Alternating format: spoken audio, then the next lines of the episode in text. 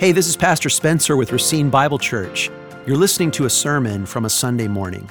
Alleluia. Christ is risen, and now all things are subject to him. We'll open our Bibles this morning to Ephesians chapter 1, verses 15 through 23. We're going to read together from Ephesians chapter 1, verses 15 down through verse 23. And as we look at this text together, if you're looking at it, it looks like a pretty decent sized paragraph. It's actually one sentence in the original, and it's just one prayer. When you follow through as we read it together, I just want to point out to you if your finger goes down through the text, in verse 16, it says, I remember you in my prayers. And then in verse 17, he says what he's going to pray for. That, and then he describes God, and then he goes on to describe what he wants God to do. And then if you look at the middle of verse 18, he says, That you may know. That you may know. So he's praying, that you may know. And then he lists three things. You'll see the word hope in verse 18. You'll see the phrase, the riches of your inheritance in verse 18. And then you'll see the word power or the immeasurable greatness of his power, you'll see in verse 19. And then, here's the reason why I chose this text this morning you'll see the resurrection in verse 20. So, the way the resurrection is going to function in this text is the resurrection is the greatest proof of the power of God. I want you to follow that through with me as we read it together. So we'll read God's word, Ephesians 1, verses 15 to 23, and let's just ask again God's help as we prepare to read his word. Living Spirit of God, you who wrote this text through your miraculous power of inspiration, would you now, on this Resurrection Sunday, write its truths deep in our hearts, for we need them even now, Lord Jesus. Amen. For this reason, because I have heard of your faith in the Lord Jesus and your love toward all the saints, I do not cease to give thanks for you, remembering you in my prayers. that the God of our Lord Jesus Christ, the Father of glory, may give you the spirit of wisdom and revelation in the knowledge of Him, having the eyes of your heart enlightened, so that you may know what is the hope to which he has called you? And what are the riches of his glorious inheritance in the saints? And what is the immeasurable greatness of his power toward us who believe, according to the working of his great might that he worked in Christ when he raised him from the dead?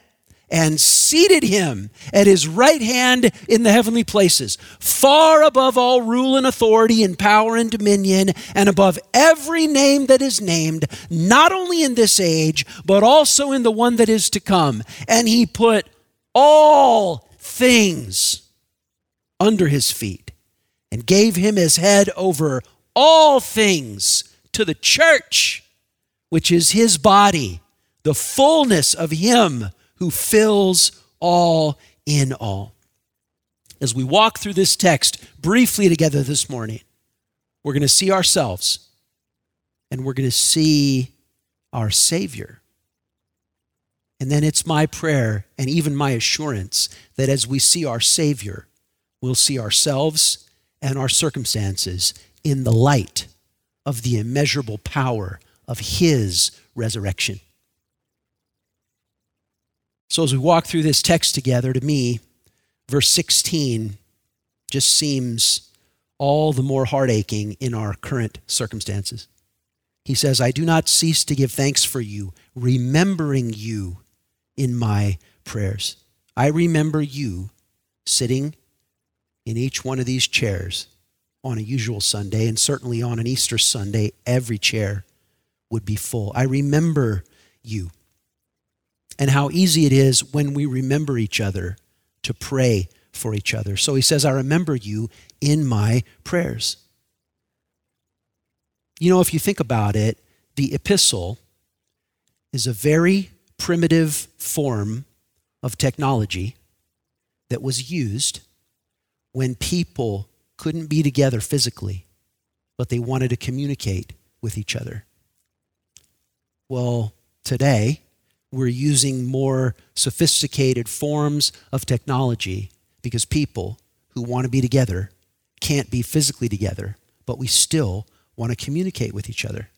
And we remember our presence together. And when we remember each other, we pray for each other. But we remember being here, and we're just temporarily using this technology because we can't happen to be together. But we want to be together because we remember what it's like to be together. You remember what it's like to park in the parking lot and walk into church. And maybe you have a favorite usher, and that's why you pick the door you pick because you want that guy to give you that bulletin. And your kids remember their favorite teacher and their classroom and where it is and what it looks like. There's so much that we remember, and we long to be together, and we use whatever means is at our, our hands technologically to communicate with each other even when we can't be together. And then in verse 17, because he said that he's praying for them in verse 16, in verse 17, he answers the question, which is a more important question than we sometimes think about. He answers the question, To whom is he praying? We always want to know, What are you praying for? But he takes his time to lay out and elaborate the God to whom he's praying. You see that in verse 17? That the God of our Lord Jesus Christ, and he's not yet done yet, the Father of glory. You would think with that exalted of a title, the God of our Lord Jesus Christ, the Father of glory, it would make sense to complete that with uh, that he may rule over all the universe. But he doesn't go cosmic, he goes very personal, talking to people who have needs talking to people who are uncertain about their power in life, he addresses God and he says that the God of our Lord Jesus Christ and the Father of glory may give you. You. Right where you're at right now. You. That he may give you the spirit of wisdom and of revelation in the knowledge of Him. Wisdom, revelation, and knowledge. The knowledge of God is so very necessary. The revelation of Scripture is so very necessary. And the wisdom to be guided through life is so necessary. The knowledge of God is so important these days. I'm pretty sure that if you watched last week, and I'm actually pretty sure that if you watched the week before that, both weeks, I emphasized, and here I am about to emphasize it again unapologetically, the third time I'm emphasizing it. Right now, in these days, we need biblical knowledge more than ever. The knowledge of God is so important for us because the news distracts and drags us here and there and every other place. And when we're stuck in our homes, we also have, when we're sick of the news, we have our entertainment. I heard, I heard somebody say last week, I, I, I watch the news and I get so worried about it. So then I watch a movie, and the whole time I'm watching the movie, I'm worrying about the news. So then I turn off the movie and I watch the news again. We have so many directions that our minds are going. But what we need is the wisdom and the revelation and the knowledge of God. Saints, stay in the Bible. Don't waste this time that you have. Just read through the epistles, read through the gospels, read through the Psalms. The, the, these are great times to advance in the knowledge of God. I heard somebody else say this week uh, now that I am quarantined, I have so much free time that I can't get anything done.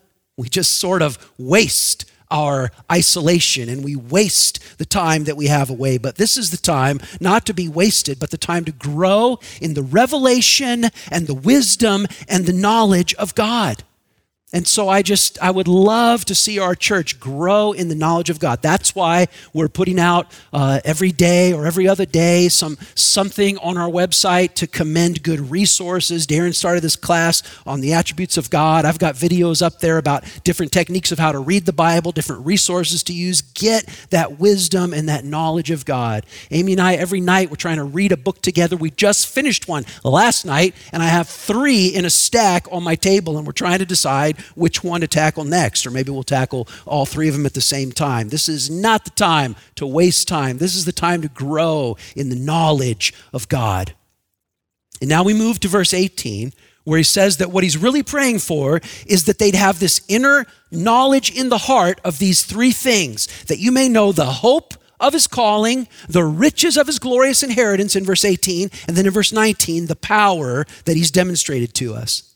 Let's tackle those first two in verse 18 that you may know the hope to which he's called you and the riches of his glorious inheritance. Interesting that this morning the word of God would call us to hope and it would call us to count up our riches at a time when the world is very uncertain of our hope and at a time when it seems everyone's riches are dwindling.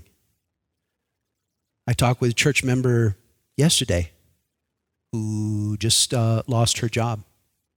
I talked to two or three church members day before yesterday who still have their jobs, but they're on this mandatory one week out of every three or one week after out of every four. They have to not work and take no pay. So they still have their jobs, but they have a 25 to 33% decrease in their income, which is significant. We have burdens and we have struggles. I talked to a mom this week whose adult son works in the ICU, and we prayed for her son. We have concerns, we have uncertainties, we have hopes that are not certain. I just talked to one of our high school seniors, and I just think all the things they look forward to in the senior year of high school, and that's all completely off the table. We all have hopes that we're not certain about, and we all have burdens. And as the church, we carry those burdens together and we share that together and we lament together and we pray for each other and we understand each other and we encourage each other. But listen, church, as a church, we also have blessings. And I'm praying that the eyes of your heart would see the hope that you have, the riches of the inheritance that you have, and the greatness of the power that is now working in those who believe. And when he gets to this subject of power in verse 19, look at all these phrases. What's the immeasurable greatness of his power toward us who believe according to the working of his great might? When he hits this subject of power, he like he hits a vein and he just can't get it to quit gushing out. You ever have a subject like that? I was on the phone with a friend of mine who lives in another town this week, and I, I mentioned a topic to him, and immediately he says, Oh no, how much time do you have? If you get me started on that topic, I'll never stop. That's the topic power here. It's like as soon as he mentions power, he just blows past all the limits. There's this remarkable accumulation of terms in verses 19 and 20. And whenever you see that in the Bible, this remarkable accumulation of terms, this uh, high pile of verbiage, what it's saying is all of the resources of the Greek language or all of the resources of the English language in our, in our case. We stack all those up, but we are still left short of what we're trying to say. Because that's the extent of the immeasurable greatness of God's power. That's the extent of his power. And get this, church. Look at verse 19. Church, do not skip verse 19. What is the immeasurable greatness of his power? Look toward us who believe. I'm praying that as you see this text, you will see yourself in a new light in the Word of God because of the resurrection of the Son of God. This power is at work in us who believe. The power of God the Father which raised God the Son from the dead, is now operative in the church of God by the presence of the Spirit of God in the power of the Son of God. Church, it's understandable, though it's wrong, it's understandable that we would feel powerless these days. Powerless against government mandated shutdowns, powerless against viruses, against economic downturns, against life and death, and all the rest. But what verses 19 and 20 say is that the power of God the Father, which raised the obedient and victorious Son of God up to the heavenlies, is now at work by the Spirit of God in the church, which is the living body, the fullness of God the Son. The power of God the Father, which raised the Son from the dead, is now at work in the church, which is the fullness of that risen Son. That power is most mightily demonstrated in the resurrection. That's what verse 20 says, and that's why I picked this text for today. Because essentially, how the resurrection factors in here is that the question is how do we measure the immeasurable greatness of God's power? And the best answer the apostle can come up with is this by the resurrection and exaltation of Christ Jesus. The King of glory has risen and ascended, and the outcome now for the church is settled, and the victory for the church is sure because the King of glory has opened up the gates and entered into heaven, and we have entered with him. Why is the resurrection such a great demonstration of power? Two words. Why is the resurrection such a great demonstration of power? Because of these two things sin and death. Sin and death. These two forces, sin and death, these two forces, death and sin. And I'm not uh, arbitrarily importing that to this text, you'll find it right here. Look at, we quit our reading in verse 23 of chapter 1. Look at chapter 2, verse 1. And you were dead in your trespasses and sins. There it is death and sin.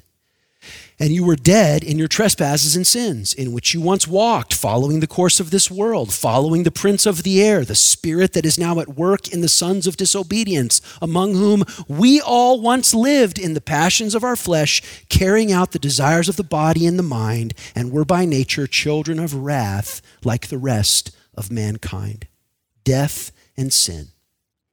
Which of those beasts is more ferocious than the other?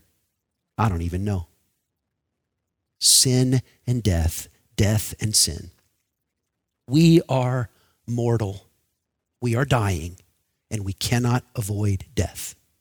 We are sinners. We keep sinning, and we cannot break free from sin's slavery, enslavement. We're mortal. We cannot avoid death. This is the truth of the Word of God.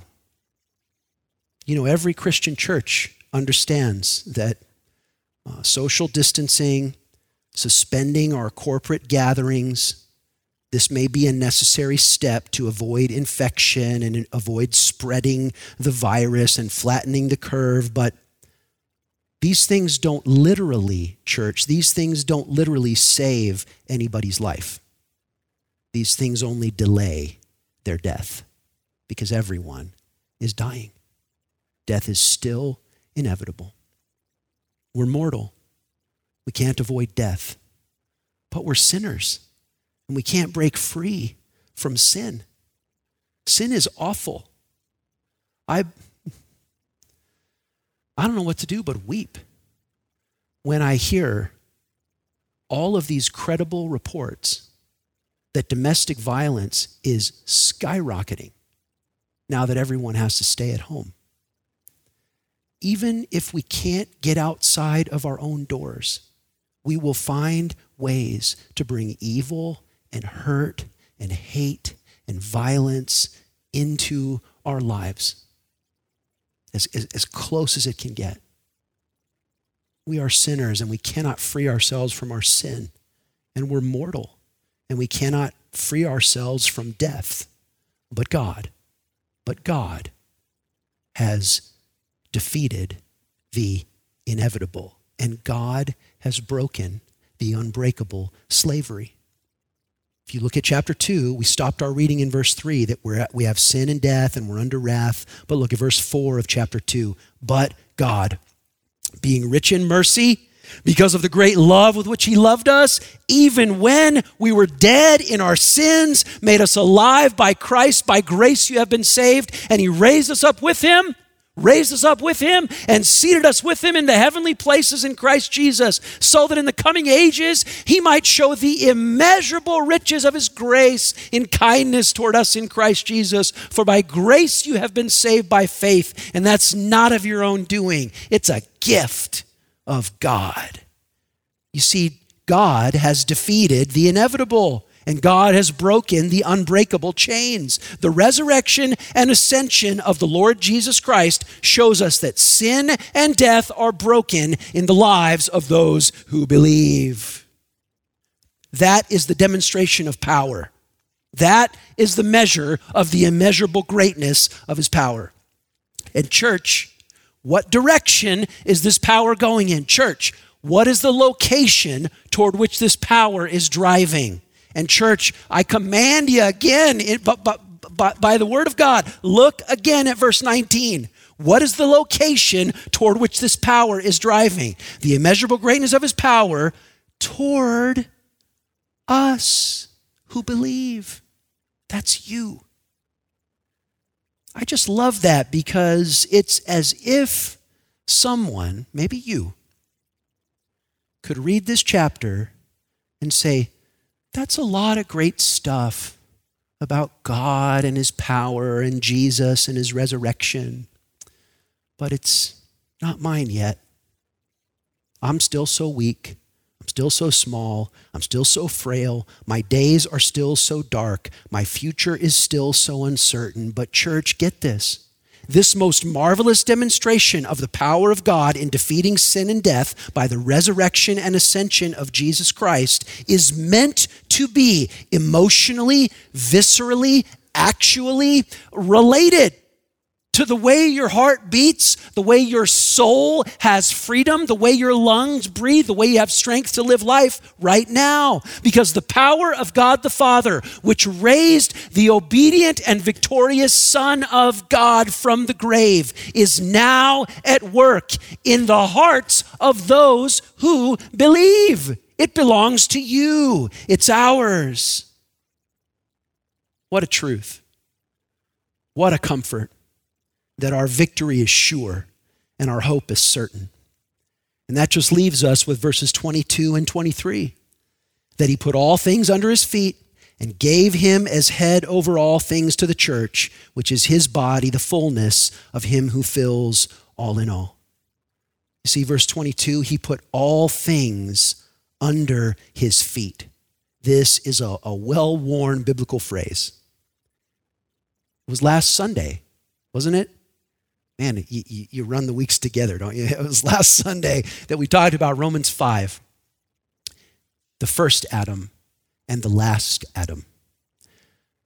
All things under his feet. When the first Adam was created, essentially God said, You have dominion over all the earth. Everything is meant to be under your feet. But the first Adam, who was meant for dominion, was defeated by sin and death. And he never exercised that dominion the way that he had been divinely designed to do. And the last Adam has arrived. And the last Adam has not been defeated by sin and death, but the last Adam in his sinless life defeated sin, and the last Adam in his resurrection defeated death. And the last Adam rises up, defeating sin and death, and now all things are put under his feet and he is given as head over all things to you, to us, to the church. He's ours and we are his. And all things, it says in verse 22, all things are under his feet. So I ask again, one more time, look again. Who is it that is in charge? It's so comforting to me that here in a, in a chapter where the Trinity is located, it doesn't say the Spirit, it doesn't say the Father. It says that the one who is in charge is Jesus, who has actual nail imprinted feet. The one who's in charge is Jesus, the risen human. The one who's in charge of everything on this planet is the one who has had a human experience of life on this planet. Don't you see that if all things are under his feet and he's the head over all things and we're his body and he, all things are under his feet that the what this means is that all of our days and all of your health and all of your illnesses and all of the national or global pandemics and all of your money worries and all of your little victories and all of your little defeats and all of our tears and everything that happens in our lives falls under the sovereignty of the one who has a human face, the exalted Lord Jesus, who understands what it means to have feet that are weary. All of God's sovereignty is mediated through the one who lived a life like ours, who wept tears like we do, who died a death in our place, crucified for us, and who has risen again, bringing us with him into everlasting life. This is our hope. Church, he is risen. And church, he has us. And church, he has all things in his hands. His glorified human, nail scarred hands. And church, all things are under his feet. His human, nail scarred, glorified feet. Church, this is our Savior. And in Him we have life. Let's pray. Lord Jesus, we rejoice that you are risen. And so, Lord Jesus, we rejoice with this hope that you have given to us. And we would simply ask that we would live as those who have risen with you. And Lord Jesus, we ask that even today, and even tonight, and even tomorrow, you would give us so many opportunities to share the message of the gospel and the sure hope of eternal life with those in our families, those on our streets, and those within our sphere of influence, that many may know that Jesus Christ is risen and that those who believe in him will rise with him to everlasting life. Lord Jesus, we hope and trust in you. Amen. To find out more about our ministry, contact us at racinebible.org. Thank you for listening.